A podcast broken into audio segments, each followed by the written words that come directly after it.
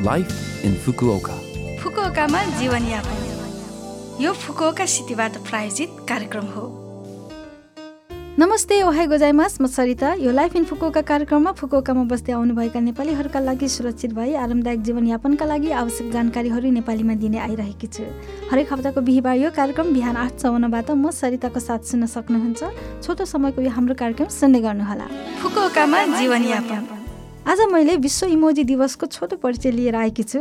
जुलाई सत्र विश्व इमोजी दिवस हो।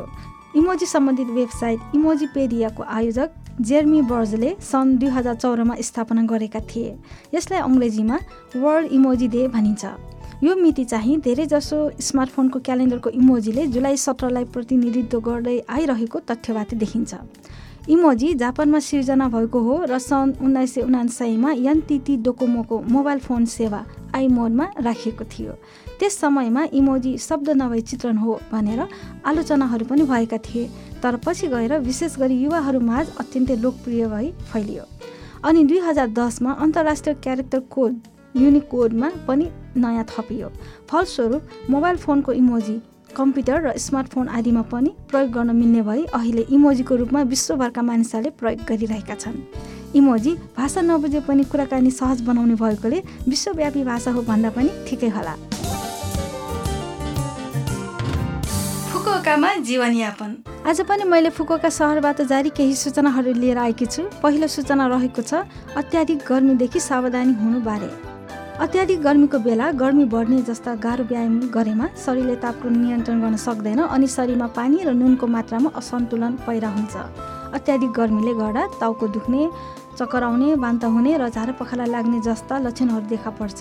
यस्तो समयमा शरीरलाई चिसो पार्ने तथा नुन पानी पिउने गर्नुपर्छ।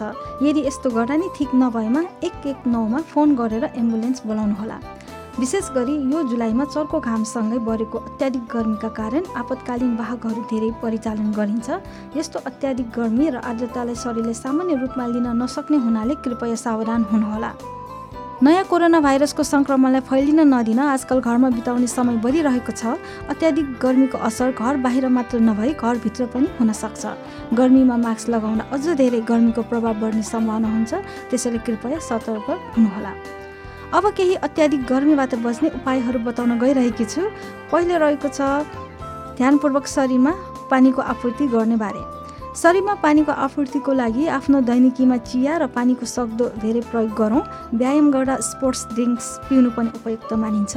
यदि तपाईँको धेरै पसिना निस्किरहेको छ भने नुन र पानी पिएर शरीरमा पानीको मात्रा कायम राख्नुहोस्। टोपी वा छाताको प्रयोग गरी प्रत्यक्ष सूर्यको किरणबाट जोगौँ। कोठाको तापक्रम अठाइस डिग्रीभन्दा बढी नबनाउनका लागि एयर कन्डिसनर र फ्यानको राम्रोसँग प्रयोग गर्ने गरौँ। कुलिङ सिट र आइस पिलो जस्ता चिसो पार्ने सामानहरूको प्रयोग गरौँ। सन्तुलित आहार र राम्रो निन्द्रा लिएर स्वस्थ शारीरिक अवस्थालाई कायम राखौँ। अब अर्को सूचना रहेको छ कोरोना भाइरस सङ्क्रमण रोकथामका लागि अनुरोधको बारेमा। कोरोना भाइरस सङ्क्रमणको सम्बन्धमा प्रत्येक व्यक्तिले सङ्क्रमण रोकथामका आधारभूत उपायहरू अप्नाउनु हुन विनम्र अनुरोध गर्दछौँ। मास्क लगाउने हात धुने राम्ररी मुख कुला गर्ने साथै सानमिच तिन कुरा बन्दबाट टाढो रहन्। तिन कुराहरू भन्नाले हावा आवत जावत कम हुने बन्द कोठामा नबस्ने भिडभाडका ठाउँहरूमा नजाने कसैसँग पनि सम्पर्कमा आउँदा वा कुराकानी गर्दा दूरी बनाएर बस्ने हो। यो फुकुका सहरबाट जारी सूचना थियो। यो हप्ताको लाइफ इन फुकोका कार्यक्रम तपाईँलाई कस्तो लाग्यो? लभ एफएमको होम पेजमा गएर लाइफ इन फुकोका नेपाली भनेर खोजी पोडकास्टबाट पनि तपाईँको मिल्ने समयमा सुन्न सक्नुहुन्छ। ब्लगबाट पनि कार्यक्रमको बारेमा जानकारी लिन सक्नुहुन्छ। जाने जाने आज सुनिताको आँखामा आउने सपनी गीत तपाईँहरू सबैको लागि राख्दै बिरा हुन चाहन्छु। तपाईँको दिन शुभ रहोस्। नमस्ते।